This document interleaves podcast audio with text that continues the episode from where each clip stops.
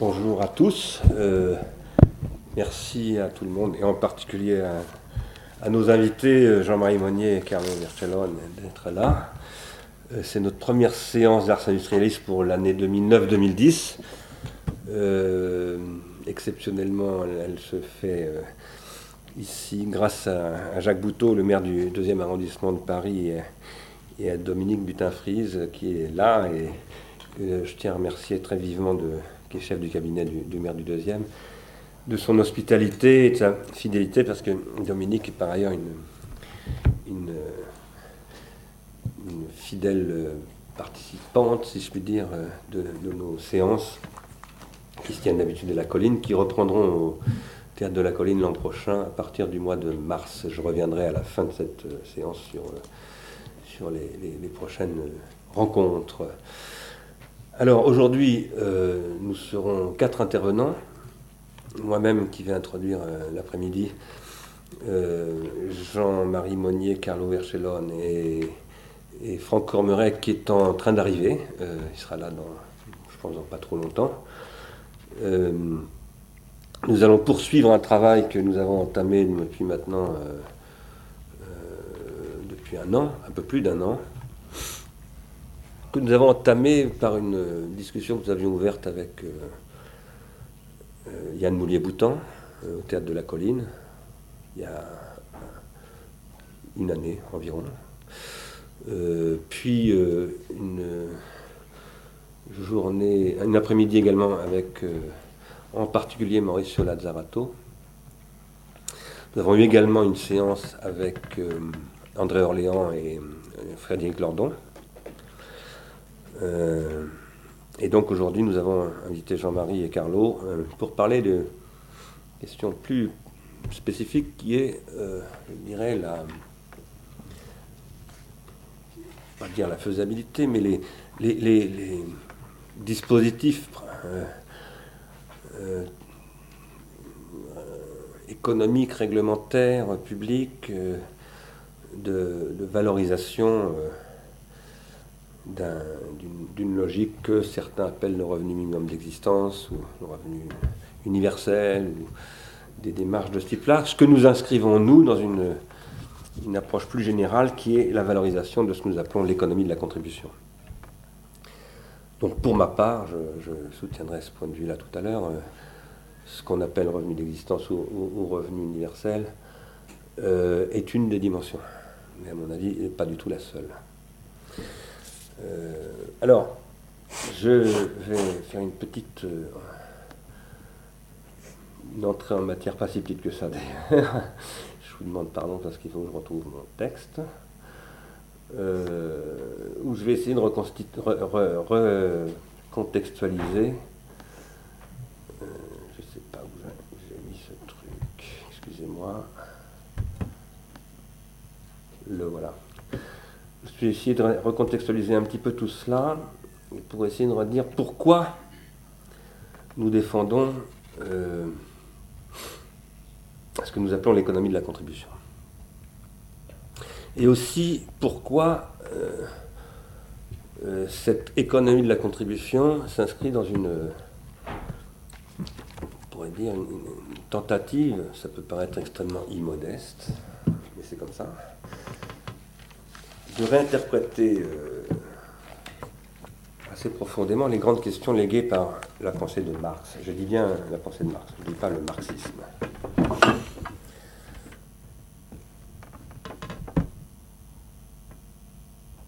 Nous avons une discussion euh, au sein d'Ars Industrialis après, euh, en particulier un petit texte que j'ai publié qui s'appelle Pour une nouvelle critique de l'économie politique sur la question de la baisse tendancielle du taux de profit et en particulier une discussion euh, soulevant le problème qui est que, disons pour aller extrêmement vite, depuis 20 ou 30 ans, 25 ans, on a tendance à poser que le, en principe que le problème a été résolu depuis fort longtemps. La baisse du taux de profit est une erreur du marxisme ou de la pensée de Marx. Moi-même, je défends un point de vue euh, un petit peu différent euh, je pense que la baisse du taux de profit, ce que Marx décrit comme ça, c'est une tendance d'abord, c'est pas du tout une, prophétie sur le, sur le capitalisme, et que si c'est une tendance, ça comporte forcément une contre-tendance. En tout cas, si on lit Marx après Nietzsche, Freud, Bergson et un certain nombre d'autres, une tendance a une contre-tendance, et donc si on veut penser une tendance, il faut penser la contre-tendance. Je dis cela, alors vous allez dire, mais quel est le rapport avec euh, le revenu minimum d'existence ou, des dispositifs de style mais Je dis cela parce que je pense qu'actuellement, si des sujets tels que la réaffirmation de ce type de propositions qu'André Gors avait beaucoup soutenu et que, mais que d'autres revendiquent, y compris au nom de Milton Friedman, euh, parfois, en passant par là, euh, peut aujourd'hui s'imposer, enfin disons s'affirmer d'une façon nouvelle, avec une vigueur nouvelle, c'est parce que euh, nous avons affaire à un processus de, jeu de tendance et de contre-tendance, et que la baisse tendancielle de taux de profit est une tendance qui s'exprime actuellement. Ça peut sembler surprenant euh, de dire cela, mais c'est ce que je vais essayer de démontrer maintenant.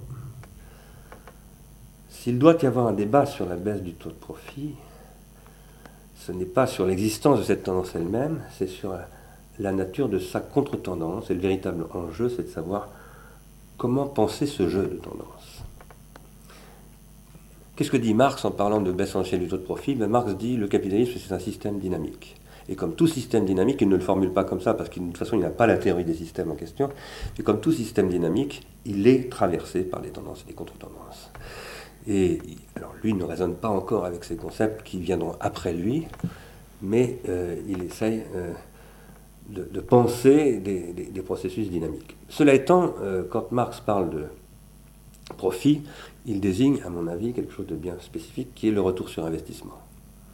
C'est-à-dire que ce que décrit Karl Marx dans la base financière des autres profits, c'est une certaine économie, je dirais, appelons-la entre guillemets normale, d'une d'un investissement capitaliste euh, dans des forces productives en rapport avec un salariat.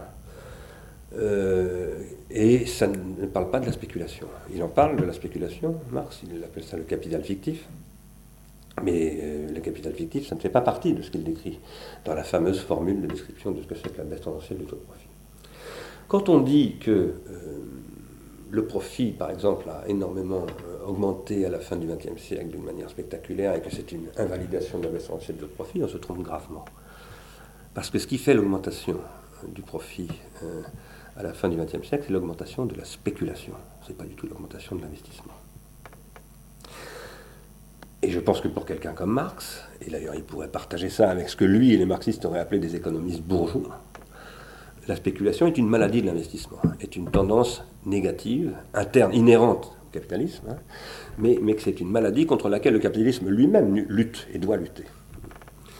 Alors lui lutte contre, par ailleurs, le capitalisme dans son ensemble, hein, investissement ou spéculation. Mais euh, ici, il y a une question qui se pose, euh, qui est au cœur de nos réflexions, je crois, euh, Ars Industrialis et avec un certain nombre d'autres. Je suis un petit peu embarrassé parce que mon, quelque chose a des, éléments de mon texte ont disparu. Je ne sais pas pourquoi. Donc j'ai des plein de trous dans mon texte et je suis un peu voilà. Comprends pas ce qui se passe. Euh, dans cette question rapport entre investissement et spéculation, il y a un problème de rapport au temps. C'est un problème long terme, court terme, court terme.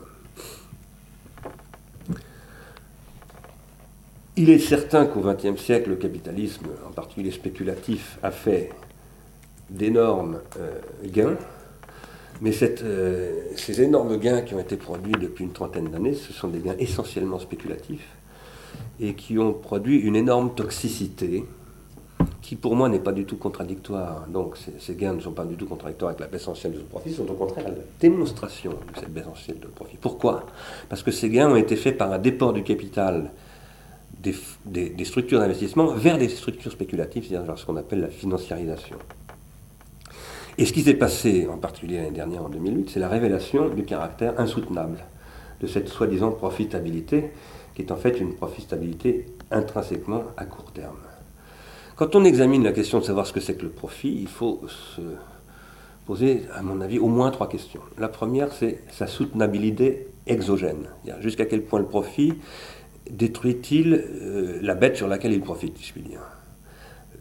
la laine dont, il mange, le, mouton dont il mange la laine. Euh, si euh, un système capitaliste se développe avec pour condition de son développement qu'il liquide les forces productives qu'il est en train d'exploiter, il ne se développera pas très longtemps. Hein. Donc ça, c'est ce que j'appelle la soutenabilité exogène. Et cette soutenabilité exogène, ça n'est pas que le problème de l'appareil de production qu'on peut détruire, c'est aussi est-ce qu'on détruit les esprits des gens, est-ce qu'on détruit leur motivation, est-ce qu'on détruit leur santé, c'est le problème de la biopolitique, etc. etc.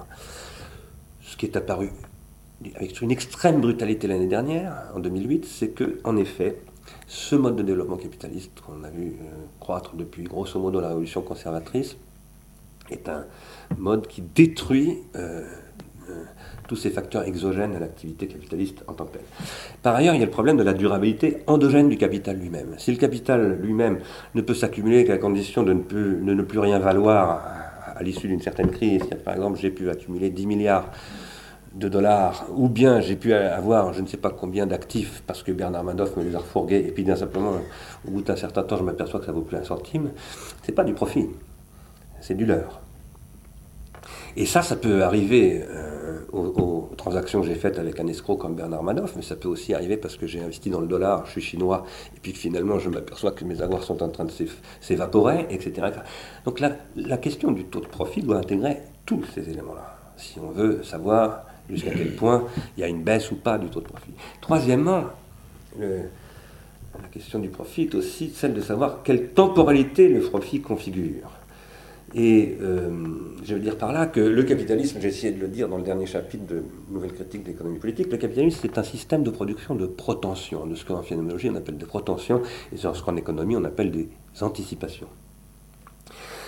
Si le système du profit qui fonctionne est un système qui produit des anticipations finalement euh, fragiles, voire euh, très, vraies à court terme, mais totalement fausses à long terme, eh bien, euh, ce qu'il produit, c'est une temporalité qui est autodestructrice.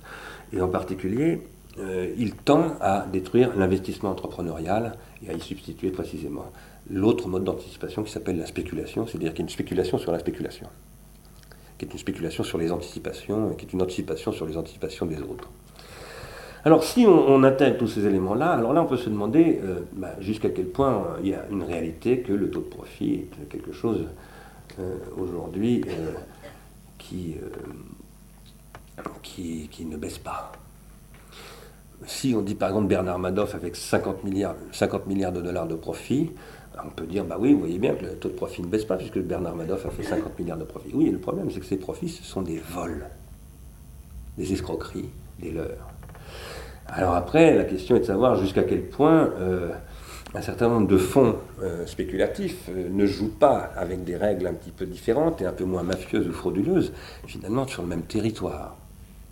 Je posais une question un jour à un conseil d'administration d'Arsenal où nous parlions de tout ça. Est-ce que par exemple, Spaggiari, qui est un homme fort connu en France pour avoir euh, fait le casse du siècle, hein, euh, est-ce qu'il a fait du profit? Non, en principe. Un tribunal l'a jugé en disant qu'il a commis un vol. et c'est le même cas de Madoff maintenant. Mais on pourrait peut-être se poser la question sur beaucoup d'autres acteurs économiques et spéculateurs en particulier. les spéculateurs, en temps de guerre, ça s'appelle aussi les profiteurs de guerre. Est-ce que ce sont des gens qui font des profits ou est-ce que ce sont des bandits? Je ne dis pas ça parce que pour dire qu'il faudrait faire passer tous les banquiers au tribunal. Ce que je veux dire simplement, c'est qu'il faut faire attention quand on dit que la baisse du taux de profit euh, est une erreur de Marx. Euh, je crois que c'est plus compliqué. Si à un moment donné le capital spéculatif, euh, le, le capital d'investissement se transfère massivement vers le capital spéculatif, c'est parce que le taux de profit baisse dans les appareils de production.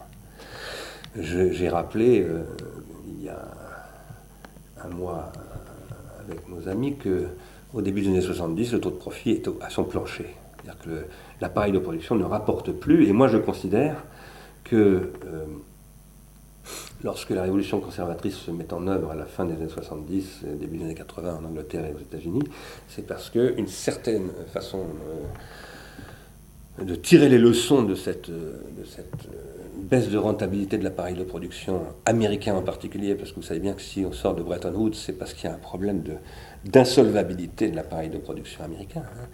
le capitalisme occidental en tire les conséquences et décide de rentrer dans une nouvelle logique qui n'est plus du tout la logique, disons, keynésienne de redistribution, etc., mais, mais qui, est une logique ultra spéculative. Alors, j'appelle ça une économie de l'incurie. J'appelle ça une économie de l'incurie parce que euh, c'est une économie qui repose sur le fait que je m'en fous pas mal des conséquences de mes actes économiques. Euh, je refile la patate chaude des subprimes, etc., par tous les moyens dont je peux disposer, y compris par les moyens de ce que j'appellerais la mathématisation de l'incurie, parce que c'est ça le système des titrisations, etc. Et euh, ça donne une économie des incurieux. Les incurieux, celui qu'ils appellent comme ça, enfin il y a beaucoup de gens qui ont donné le mot d'incurieux, mais il y en a un qui, me tient à cœur, il s'appelle euh, Bossuet. Euh, Bossuet a beaucoup réfléchi sur les incurieux. Et si je vous parle de tout cela par rapport à euh, l'économie de la contribution et, un certain nombre de, questions que nous voulons aborder aujourd'hui sur le revenu minimum d'existence ou le revenu universel, etc. C'est parce que, en fait, nous, notre approche à Ars Industrialis, je crois que je peux le dire pour tout Ars Industrialis, c'est que les gens qui cherchent à développer une autre, euh, une alternative à cette économie de l'incurie, ce qu'ils cherchent à développer, c'est une économie de la curiosité, une économie euh, de l'investissement, et d'un investissement qui n'est pas simplement un investissement capitalistique, c'est un investissement capitalistique, mais c'est aussi un investissement, appelons-le existentiel. C'est pour ça que un des éléments que nous partageons depuis très longtemps avec multitude, Yann Moulier-Boutan, Mauricio Lazzarato et tous ceux que nous avions invités dans ce contexte-là, c'est cette idée que y a quelque chose de nouveau qui se joue aujourd'hui dans le monde du travail en particulier, et ça c'est Gors qui soulève ce problème du travail, c'est euh, une autre façon de concevoir la question de l'investissement. Cela étant, avant de, parler de ces aspects, euh, un petit peu plus avant, je voudrais dire que euh, tout à l'heure, euh, Anita Rosenberg m'a donné un texte, une revue que je n'ai pas encore lue, consacrée à André Gors, elle vient de me la donner. J'avais vu la publicité, je vais en parler juste pour vous faire savoir l'existence. Ça s'appelle Éco-Rêve, revue critique d'écologie politique, penser l'après-capitalisme avec André Gors. Euh, j'ai perdu ce que je voulais dire. Je voulais dire quelque chose à propos de André Gors et j'ai perdu le fil. L'investissement. Oui, euh, oui, mais je voulais dire quelque chose de précis et je ne sais plus. Je sais plus bon, je suis désolé. Euh, quoi qu'il en soit, nous nous pensons que actuellement l'enjeu du capitalisme, voilà, c'est ça que je voulais dire. Nous ne pensons pas que le capitalisme soit aujourd'hui. Euh, nous ne pensons pas être dans l'après-capitalisme, c'est ça que je voulais dire. Nous pensons que nous sommes dans le capitalisme pour encore un certain temps. Combien de temps, j'en sais strictement rien. Et je dirais que. Euh, je dirais pas, je m'en fous pas mal, mais je dirais que c'est pas forcément la question la plus importante. La question, ce serait de savoir ce que l'on appelle le capitalisme, et surtout de savoir ce que l'on appelle les capitalismes. Car le capitalisme, c'est pas sûr que ça existe. Euh, il y a des capitalismes. Et il est possible, en tout cas nous soutenons ici ce point de vue, que le capitalisme du 19e a été productiviste, le capitalisme du 20e a été consumériste, et nous nous posons que le capitalisme consumériste est derrière nous. Il s'est effondré l'année dernière. Quand je dis qu'il s'est effondré, il est encore extrêmement vivace, il est même ultra dominant, il n'a jamais été aussi dominant qu'aujourd'hui, mais la dynamique n'est plus là, et même ceux qui l'animent savent que c'est en train de craquer. TF1 est, dans le rouge, euh, enfin tous les, grands opérateurs du consumérisme, la publicité, le marketing, ça, sont en crise, les recettes publicitaires sont en train de baisser à toute vitesse, euh, et tout ce modèle, euh, qui était le modèle, disons, pour aller très vite, de Ford et de General Motors, est en train de s'écrouler. Et s'il s'écroule, c'est pas simplement parce qu'il a des contradictions économiques diverses et variées, ou qu'on a trop joué avec les fonds spéculatifs, moi je, ne sais quoi. Non, c'est parce qu'il ne marche plus au plan civilisationnel. C'est ça la question fondamentale. Alors, et nous pensons que euh, ce qui est en train d'émerger euh, dans ce contexte, c'est un autre modèle organisationnel dont la question n'est pas pour moi de savoir s'il est capitaliste ou pas. Enfin, pour moi, la question est clairement qu'il est encore capitaliste, qu'il le sera encore pour longtemps, qui porte des dynamiques qui sont euh, très vraisemblablement euh, inductives de, processus qui peuvent commencer à se séparer du capitalisme, des processus coopératifs, etc. Mais je dirais que la question euh, actuelle n'est peut-être pas fondamentalement celle-ci. Alors, je voudrais dire quelques mots si vous permettez, mais je suis vraiment embêté parce que mon texte a complètement disparu. Je ne sais pas ce qui s'est passé. Euh, je suis vraiment très embêté. Euh, je voudrais dire quelques mots du fait que pour analyser ces questions, pour nous, les questions technologiques sont absolument fondamentales. Car euh, si ce que nous appelons, nous, l'économie de la contribution, est apparu dans un contexte qui est celui euh, en particulier du logiciel libre. Le logiciel libre plus pas du tout le sujet de l'économie de la contribution, mais en tout cas le logiciel libre est vraiment la matrice de référence première de l'économie de la contribution. C'est lié à une mutation technologique. C'est lié au fait qu'une technologie industrielle, et capitalistique d'ailleurs, hein, euh, s'est déployée, s'est développée. Euh,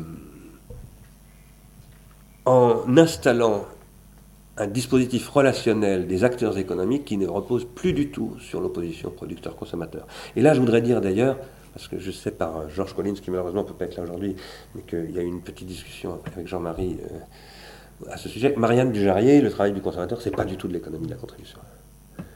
C'est de l'anti-économie de la contribution. C'est la récupération par le marketing des, des outils de l'économie de la contribution pour empêcher le développement de l'économie de la contribution. Mais ça, euh, ce que décrit Marianne Dujarrier, c'est de l'hyperconsumérisme au contraire. C'est comment mettre les consommateurs au service de l'augmentation de leur propre autoconsumérisme. Ce dont nous parlons n'a aucun rapport avec ça. Sauf le fait que les instruments euh, mis en œuvre technologiques par euh, ce qu'on appelle ce qu'elle appelle le travail du consommateur, ce sont les mêmes en effet que ceux de l'économie de la contribution.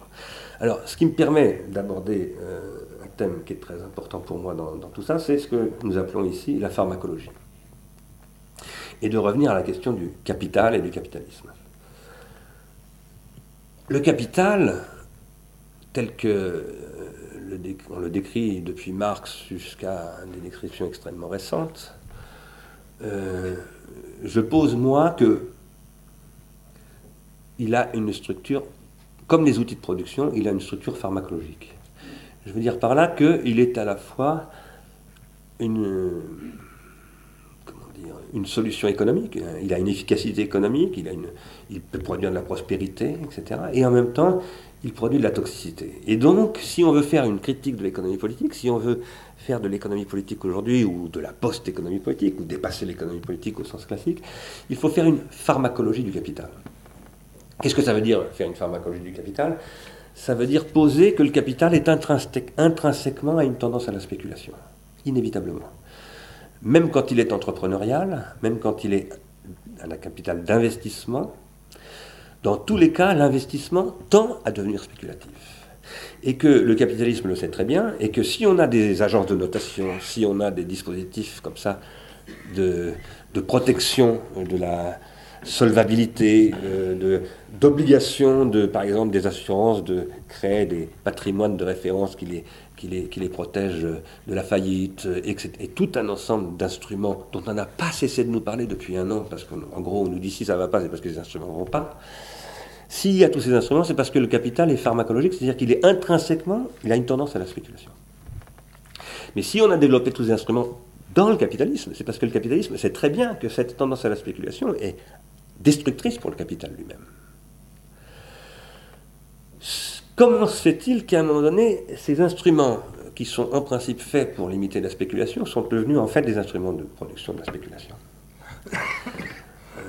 Alors, c'est un petit peu ça que je voudrais vous dire pour essayer d'aller vers euh, ensuite la question de savoir euh, qu'est-ce que vient faire, pourquoi l'économie de la contribution par rapport à tout cela constitue quelque chose, euh, constitue, à notre avis, la réponse essentielle à cette situation.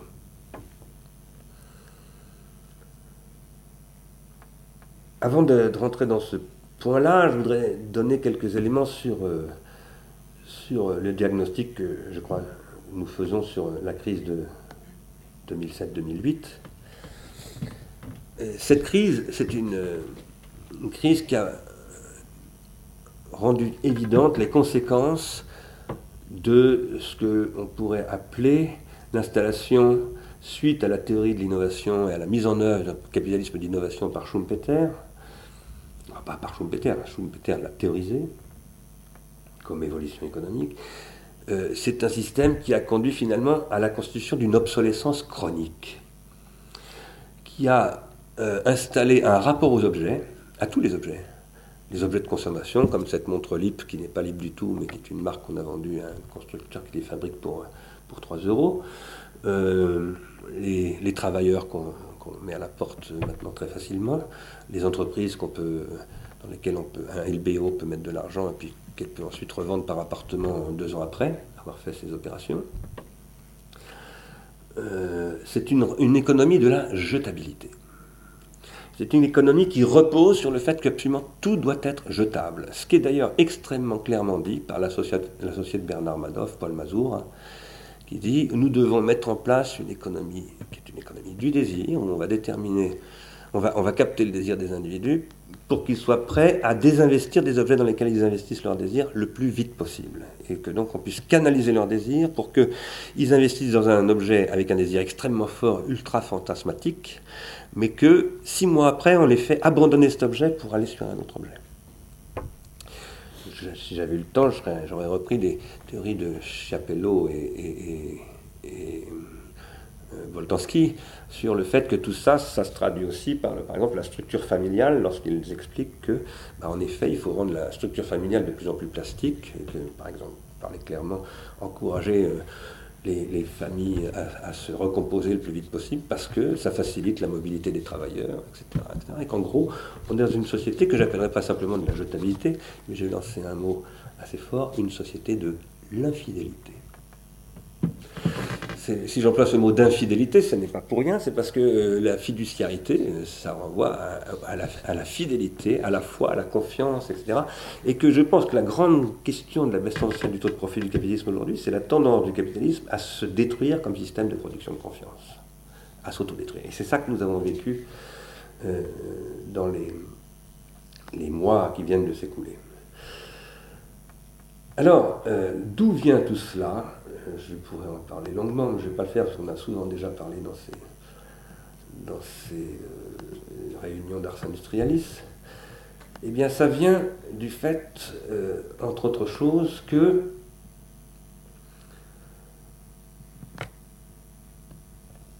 il y a un moment où le capital prend le contrôle du développement du système technique et en prenant le contrôle du développement du système technique, soumet le développement du système technique et tous les choix de, l'innovation dans le domaine du système technique aux seuls impératifs du système économique.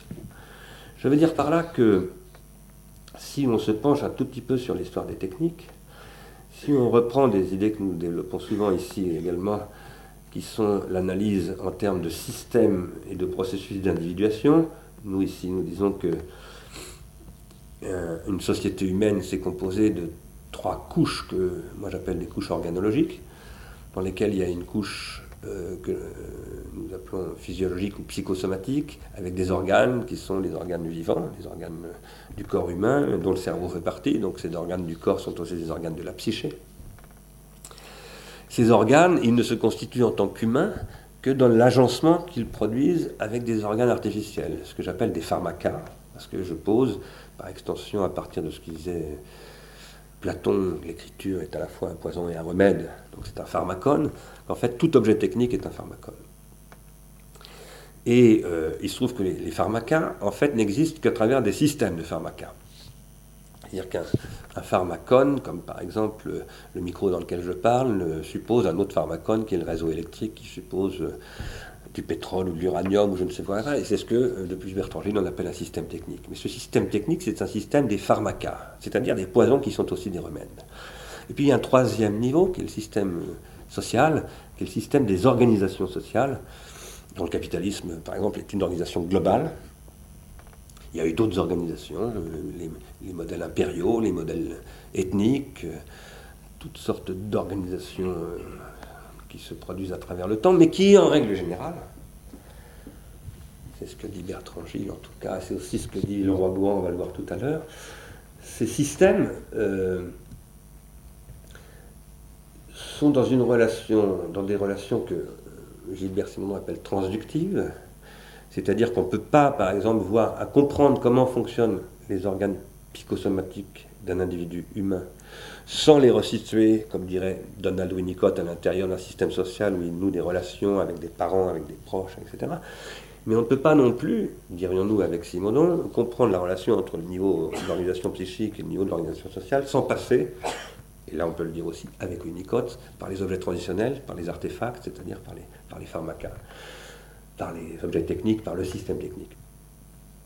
Ce qui explique euh, aussi bien euh, Bertrand Gilles que le roi Gourand, c'est qu'en principe, ces systèmes, ces, niveaux organisationnels ne sont pas réductibles l'un à l'autre.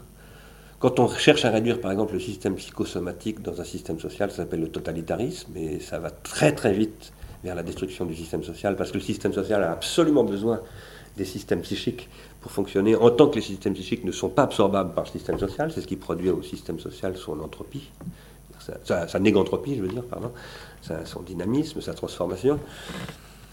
Et à l'inverse, on ne peut pas soumettre un système social ou un système psychosomatique à un, système technique, en principe.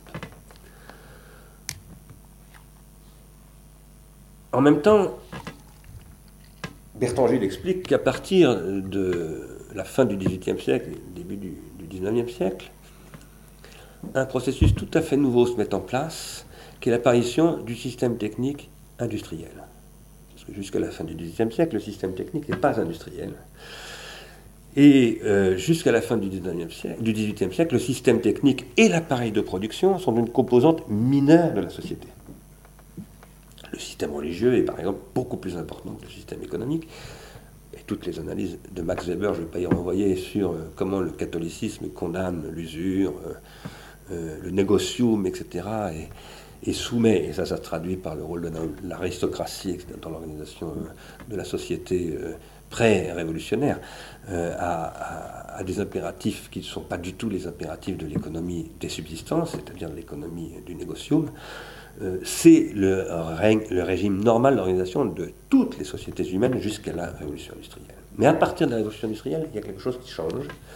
Et cette chose qui change vient d'un agencement tout à fait nouveau entre la technique et la science, d'une part, et entre la, technique et l'économie, d'autre part, qui va, je ne vais pas revenir sur ces sujets, conduire à finalement l'apparition de ce qu'on pourrait appeler le capitalisme industriel, tel qu'il va être décrit par Marx en particulier. Ici, euh, c'est là où je voulais en venir, Bertrand Gilles insiste sur le fait que, à partir du moment où le capitalisme industriel se développe, il y a un nouvel agencement qui se produit, entre, alors ce que j'appellerais moi, ça c'est pas Bertrand Gilles c'est moi, entre le système technique, donc le deuxième niveau organologique, et le système social, le troisième niveau organologique, sachant que le système social lui-même est composé, ça c'est du Bertrand Gilles, de ce qu'il appelle des systèmes sociaux, très différents les uns des autres, toutes sortes de systèmes sociaux, il y en a innombrables, qui ont été pour une part d'ailleurs aussi étudiés par, par Niklas Luhmann, qui sont par exemple le système linguistique, le système éducatif, le système politique, le système juridique, le système religieux, etc. Toutes ces, choses qui constituent ce que j'appelais tout à l'heure les organisations sociales. En fait, ces organisations sociales sont des associations de, euh, systèmes sociaux. Et il se trouve que à partir du début du XIXe siècle, un agencement, je prends le mot là vraiment au sens de, de et Guattari, un agencement très singulier s'opère entre le système technique et un système social, qui est le système social économique, qui est donc un sous-système social. Par un processus que je n'ai pas du tout le temps de décrire parce que je ne voudrais pas parler trop longtemps, euh, il va se faire que le système économique va tendre à prendre en charge le contrôle du système technique. Mais c'est-à-dire son individuation, son évolution, euh, ses choix, ses processus d'innovation, etc. Mais, ce que dit Bertrand Gilles, c'est que, en même temps, euh, ce processus qui se met en place au XIXe siècle, eh il se traduit par l'invention de l'État moderne, de ce que Bertrand Gilles lui-même décrit comme l'État napoléonien, puisqu'il décrit ça comme se produisant en France. Alors, c'est un historien français, euh, il s'intéresse plus particulièrement à la France, mais il se trouve que par ailleurs, il pose, et non sans raison, que la matrice française, dans ce domaine-là, a certainement euh, euh, un rôle structurant pour beaucoup plus que la France, pour, toute l'Europe occidentale. Ça peut se discuter d'ailleurs, hein, mais quoi qu'il en soit, il montre que cette relation qui va se tramer entre le système technique et le système économique, l'État napoléonien et ses successeurs, euh, monarchiques ou républicains, vont euh, la soumettre à un processus de régulation.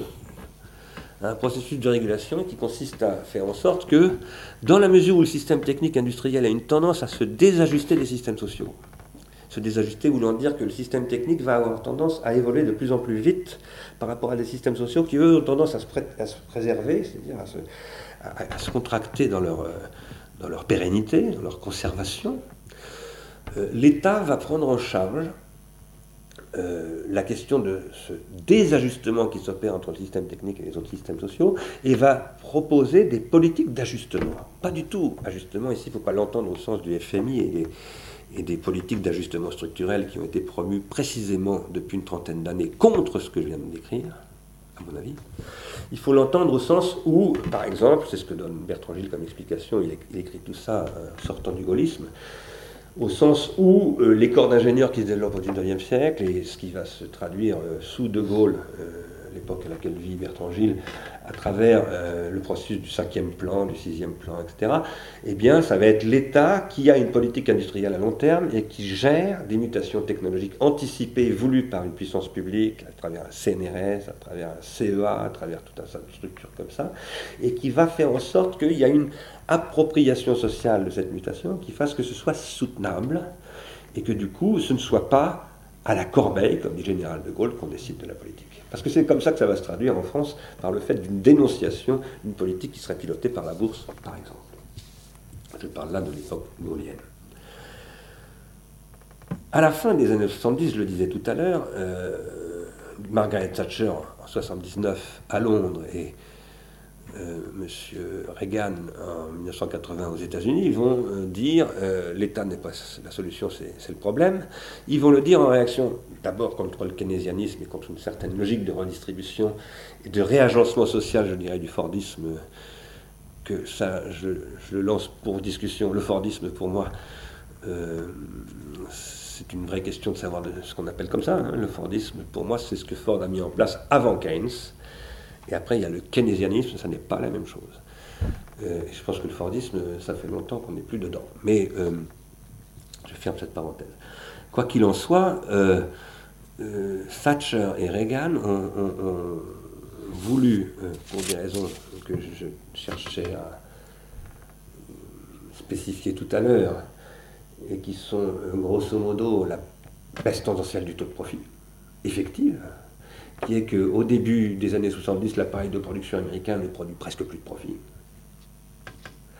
Ils ont voulu euh, se débarrasser d'une logique euh, capitaliste régulée par l'État qui, elle, ne produisait plus beaucoup de profit, mais redistribuait beaucoup et produisait ce qu'on pourrait appeler de la propriété sociale ou de la, de la, euh, redistribution, disons, passant soit par Keynes, soit par d'autres modèles. Ils ont voulu court-circuiter tout cela pour aussi préserver, je le crois, une hégémonie du capitalisme occidental en anticipant un processus qui s'annonçait dès les années 70, qui était, après les luttes coloniales et l'émancipation dans la situation post-coloniale, l'apparition inéluctable à un moment donné de nouveaux acteurs économiques dans le domaine de la production qui allaient faire en sorte que finalement toutes les, les structures de production allaient migrer dans, sur toute la planète, et que du coup il fallait se débarrasser d'un État national qui n'était plus du tout capable de faire face à un processus de ce type-là, et mettre en place une logique tout à fait nouvelle où, c'est là où je voulais en venir, il fallait cette fois-ci faire que, à l'État, qui était l'instance qui faisait l'interfaçage entre le système technique d'un côté, les systèmes sociaux et les systèmes psychiques de l'autre, système psychique à travers la politique de Jules Ferry à l'école, qui est une politique de développement de la psyché hein, individuelle, en même temps que de politique collective d'éducation nationale, etc., etc. Par exemple, je pourrais lui donner 10 000 exemples de ça, il fallait substituer le marketing. Et lorsque Gilles Deleuze peut dire en 1990, euh, on n'est plus dans la société disciplinaire, dans la société de contrôle, et la science d'aujourd'hui, c'est pas la cybernétique comme le croyait Heidegger, c'est le marketing. C'est parce qu'il tire les conséquences de ça. Il dit, bon, il arrive dix ans après la révolution conservatrice, il dit finalement, il ne le dit pas comme ça, peut-être même qu'il ne le pense pas comme ça, mais en fait c'est ça qu'il décrit. Il décrit un processus où tout ce qui avait été le fruit de ce que tout Michel Foucault décrit dans les années 70 au Collège de France sous le nom de Biogouard, etc., et qui était soumis à une certaine conception de l'État, qui vient d'ailleurs de Prubus, de, de toute une théorie de l'État et de la biopolitique, eh bien c'est plus du tout d'actualité. Euh, et ce qui est d'actualité, c'est de la psychopolitique. C'est une politique qui repose sur la captation de l'attention ou du temps de cerveau disponible. Pourquoi faire? Pour faire en sorte que la société, directement, non pas euh, s'approprie les mutations technologiques, comme le voulait par exemple le plan gaulien, mais s'adapte, ce qui est tout à fait autre chose, s'adapte aux mutations technologiques, capitalistiques, du marché, etc., etc. Et ça, ça conduit inéluctablement à un processus court-termiste. Parce que ça veut dire on va liquider les processus d'anticipation à moyen et à long terme de l'État, on va progressivement liquider toutes les politiques publiques, la politique industrielle, etc., et on va laisser le marché entièrement piloter les mutations.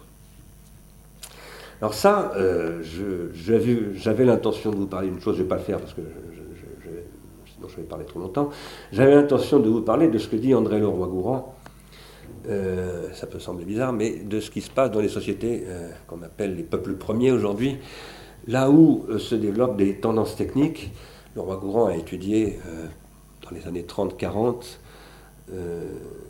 les, groupements ethniques, ce qu'il appelle les cellules ethniques, des petits, groupes sociaux composé de quelques centaines ou quelques milliers d'individus, des sociétés indiennes, des sociétés inuites, etc., où il pouvait observer de très très près comment, dans un groupe social, s'expriment des tendances techniques euh, qui sont inhérentes à la vie humaine. Euh, vous savez que le roi Gourand a fait, pour moi c'est une découverte scientifique, il a découvert dans les années 30 qu'il existait ce qu'il appelle les tendances techniques les gens qui lisent trop vite croient qu'il pose qu'il y a un déterminisme technique qui, induirait que l'homme est condamné à aller vers telle évolution technique, etc. Non, c'est pas du tout ce que dit André Laurent il dit exactement le contraire. Ce que dit André Laurent c'est que euh, toute communauté humaine a des problèmes à résoudre de satisfaction de besoins élémentaires et de, et de modalités organisationnelles, y compris psychiques, symboliques, etc., qui euh, à des conditions initiales comparables engendre des solutions comparables. Par exemple, euh, l'exemple est, fort connu, euh, le roi Gouan découvre euh, dans les mers du Sud des techniques de chasse de mammifères marins, les loutres en l'occurrence, qui sont exactement les mêmes que celles qui sont pratiquées par les Esquimaux à 4000 km au nord pour attraper les phoques. Et il sait de toute certitude que ces groupes humains n'ont absolument aucune relation euh, directe. Il n'y a pas de phénomène d'emprunt, pour parler dans le langage de l'ethnologie ou de l'anthropologie. Et il en déduit, et après il va trouver des exemples dans toutes sortes de domaines, les forges, les arrêts, enfin les instruments cultivateurs, etc. Il en déduit qu'en fait, quand on a les mêmes problèmes à résoudre et les mêmes conditions initiales de solution, on arrive vers les mêmes solutions pour, deux, pour une raison très simple, enfin très simple, ça pourrait discuter, mais qui est que d'une part, les instruments techniques sont soumis aux lois de la physique universelle, et donc euh, nécessairement, quand on veut optimiser les solutions, on rencontre les mêmes lois, les mêmes contraintes, et que les besoins énergétiques des hommes, étant donné que l'espèce humaine est complètement unifiée sur la planète, étant les mêmes, euh, la rencontre entre les lois de la physique et les lois de la biologie donne des objets dont il dit, le roi Grand, que ce sont des résultantes technologiques qui, donnent, qui sont les mêmes objets. Alors, si je dis ça, c'est parce que dans les descriptions que André Leroy Grand fait de la manière dont les objets techniques sont, comme il dit, sécrétés par les groupes humains, euh, ces tendances techniques sont des, tendances qui viennent des groupes humains eux-mêmes, qui ne sont, pas exogènes à ces groupes humains, mais qui surgissent des groupes humains. Et ces tendances techniques, en même temps, elles se développent en rencontrant ce que le roi Gourand décrit comme des contre-tendances. Pourquoi? Parce que, bah, par exemple, il donne le, cas de la raquette que les Indiens d'Alaska, pendant très longtemps, n'ont pas voulu adopter, alors qu'ils auraient pu l'adopter, parce que les Esquimaux que les Indiens d'Alaska fréquentaient utilisaient des raquettes en hiver. Et pendant très longtemps, les, euh, les Indiens d'Alaska n'ont pas adopté la raquette. Parce qu'adopter la raquette de l'Esquimau, ça risquait de faire venir une partie de la culture des Esquimaux dans, la culture indienne. Et les Indiens ne voulaient pas de la culture Esquimau ce sont des problèmes bien connus de ceux qui étudient les transferts de technologies, dans les, en particulier entre le Nord et le Sud, etc. Vous savez que des sociétés entières ont été détruites. On a beaucoup parlé du scooter de neige justement chez les Esquimaux, on a parlé de la, du puits artésien en Inde, etc. Des sociétés, à l'université de Compiègne, on a à une époque travaillé là-dessus. Des sociétés entières ont été détruites par des processus de transfert de technologies. on ne pourrait pas dire que l'Europe et même le monde entier est aujourd'hui euh, fortement exposé à ce processus. Quoi qu'il en soit, le roi Gourand explique que dans les sociétés traditionnelles, appelons-les comme ça, les groupes ethniques, euh, il existe des tendances techniques, mais que ces tendances techniques rencontrent des contre-tendances ethniques qui sont là pour limiter l'expression de ces tendances techniques, parce que les groupes cherchent à protéger ce que, euh, la, teneur et l'organisation de ce que André Leroy-Gourand appelle le milieu intérieur. Le milieu intérieur, c'est ce qu'on pourrait appeler la culture du groupe. En même temps, à l'intérieur du milieu intérieur, si je peux dire, il y a ce que le roi Gourand appelle un milieu technique, qui est constitué par le corps des techniciens. Évidemment, le corps des techniciens dans la société chamanique n'a pas grand-chose à voir avec le corps des techniciens tel que nous le connaissons aujourd'hui, mais quoi qu'il en soit, le roi Gourand dit dans toute société, il y a un corps technique. Et ce corps technique, il a tendance, il est, en quelque sorte l'ambassadeur des tendances techniques, il cherche à les accomplir, mais le reste du groupe social empêche, limite cet accomplissement en quelque sorte produit des, ça entre guillemets, des anticorps, un système euh, immunitaire qui va empêcher l'expression des tendances techniques de, s'exprimer et de, et de détruire le, milieu intérieur. Par ailleurs, le roi Gourand explique que quand on multiplie les contacts avec d'autres groupes sociaux, on va diminuer les défenses immunitaires du groupe, euh, du groupe ethnique, et les tendances techniques vont avoir tendance à se, à se réaliser beaucoup plus facilement parce qu'on va multiplier les points de contact entre des groupes techniques de différents groupes ethniques qui vont s'associer, et à ce moment-là, on va, euh, par l'extérieur, en quelque sorte, faciliter l'expression des tendances techniques. Alors, pourquoi est-ce que je parle de tout cela? Eh bien, j'en parle parce que euh, si vous comprenez bien la, théorie neuro-coranienne de la technique, c'est une théorie pharmacologique. C'est-à-dire qu'un groupe humain c'est un groupe qui porte en lui des, possibilités techniques qui sont des solutions, mais qui sont aussi des problèmes, qui sont des solutions, mais aussi des intoxications, et que un groupe humain est fait par la régulation, que j'appelle moi thérapeutique, de ces tendances. Si on regarde ensuite ce qui se produit dans les grandes sociétés, euh, les, sociétés impériales, euh, disons, de post-néolithique, euh, les, formes politiques comme la Grèce antique ou, ou, ensuite les, monarchies, etc., on n'a plus affaire à des cellules ethniques et on a un processus de division du travail qui se produit, qui fait que progressivement, il y a une externalisation de l'expression des tendances techniques en dehors du groupe du milieu ethnique. Parce qu'il y a une mutualisation euh, des, processus de production qui se produit et qui va conduire finalement à ce que, euh, au début du XIXe siècle, Bertrand Gilles analyse comme étant le monde industriel qui se constitue et où là, les appareils de production vont se décorréler des groupes, des groupes euh, ethniques et des, et, des cultures euh, territoriales, des phénomènes nationaux, etc. Et là, il va y avoir un processus qui va s'accomplir, et c'est là où je voulais revenir, de dissociation. C'est-à-dire qu'à un moment donné, d'abord ça va être porté par l'État qui va tenter pas forcément comme État du welfare state, hein, parce qu'il y a toutes sortes de, formes d'État. Hein. Tous les États ne sont pas redistributeurs. Mais quoi qu'il en soit, l'État, y compris l'État nazi, l'État soviétique, etc., vont tenter de mettre en place des processus d'ajustement entre l'évolution du système technique et les systèmes sociaux de diverses manières, euh, mais qui ne sont plus euh, soumises aux règles de ce que je décrivais tout à l'heure, parce que là, ce n'est plus la société elle-même qui produit ces anticorps, ce sont des organisations administratives qui finalement les prennent en charge, qu'on peut décrire comme une bureaucratie d'ailleurs, hein, ça a été décrit comme tel par beaucoup d'auteurs du XXe siècle. Et à partir des années 70 et de la révolution conservatrice en particulier, on va faire sauter ce truc-là. Et là, on va véritablement produire un dispositif de faire adopter les, mutations techniques, enfin, c'est pas de les faire adopter, c'est de, soumettre par conditionnement les sociétés, finalement, une adaptation à ces mutations techniques, et en ayant totalement détruit la structure de l'État, on va aboutir à un phénomène que j'essaye de décrire, moi, sous le nom de ce que j'appelle la dissociation, où finalement la société ne participe absolument plus à la production des techniques, ne participe absolument plus à la production de ses propres organisations, mais est totalement soumise à un processus qui en finalement, en fin de compte, ce que nous appelons le consumérisme. Alors, ceci conduit en réalité à un phénomène d'intoxication généralisée parce que c'est un processus qui conduit inévitablement à la liquidation de tous les systèmes sociaux, qui sont en principe, ces systèmes, sociaux, des processus thérapeutiques qui permettent de gérer les caractères pharmacologiques du système technique et des, dispositifs industriels et, financiers, etc., Pourquoi est-ce que nous posons que l'économie de la contribution est aujourd'hui euh, une alternative à cette situation Eh bien parce que nous pensons que pendant que tous ces processus se sont développés, et surtout depuis les 20 dernières années, euh, en même temps, des mutations technologiques se sont produites qui sont des, mutations liées au développement d'une économie réticulaire.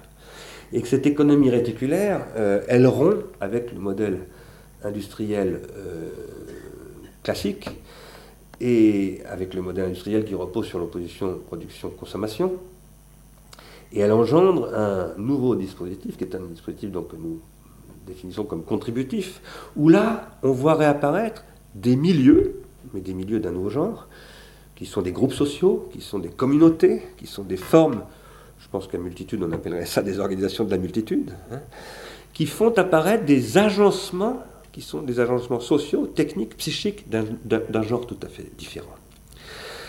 Et par rapport à cela, la question que nous posons, nous, Ars Industrialis, et je vais vraiment m'arrêter là-dessus, c'est comment est-ce qu'une économie de ces nouvelles formes organisationnelles peut être imaginée qui va permettre de, entre guillemets, euh, pas dire de monétariser, mais d'inscrire sur les circuits économiques, donc de monétarisation à un moment donné, ou de calculabilité, ou d'indicateurs.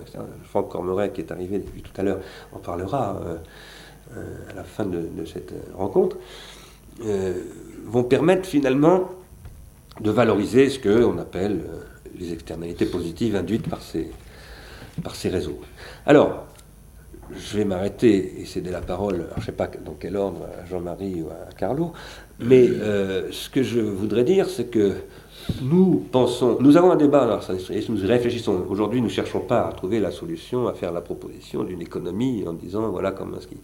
Mais nous pensons que dans tous les cas, des nouvelles modalités de, rémunération, passant aussi par une mutualisation des coûts, par la fiscalité, par, euh, par, des organisations qui peuvent aussi passer par les indemnisations ou toutes sortes de dispositifs de ce type, doivent permettre euh, de valoriser ce que j'appellerais en un sens très large des entreprises contributives. Quand je dis des entreprises, je ne veux pas dire forcément des entreprises économiques ou des PME. Une entreprise, par exemple, Ars c'est une entreprise au sens où on entreprend quelque chose, n'est-ce pas Des initiatives, des projets contributifs. Et, alors moi, ma, position sur cette question, c'est que je ne crois pas qu'il y ait une solution à ces, à ces choses-là, qu'il y a tout un appareil à concevoir, qui est l'appareil d'une nouvelle économie contributive, à l'intérieur de laquelle de nombreux instruments de régulation de redistribution peuvent être imaginés. Sachant que je crois que euh, ce qui les caractérise, c'est qu'ils rémunèrent la connaissance, la construction de connaissances, le développement de capacités. Je pense que Franck en parlera tout à l'heure. C'est-à-dire, et c'est d'ailleurs le premier à avoir parlé d'Amartya Sen ici, c'est Marc Crépon qui est ici. Euh, euh, c'est toute cette problématique qui est développée depuis quelques années maintenant par Amartya Sen en, économie. Voilà. Je suis désolé parce que mon exposé était un peu chaotique, parce que la moitié de mon texte avait disparu, donc J'espère que vous n'avez pas trop souffert. Euh, et je vous remercie de votre attention. Et je cède la parole à qui donc? J'avais commencé à Carlo. après.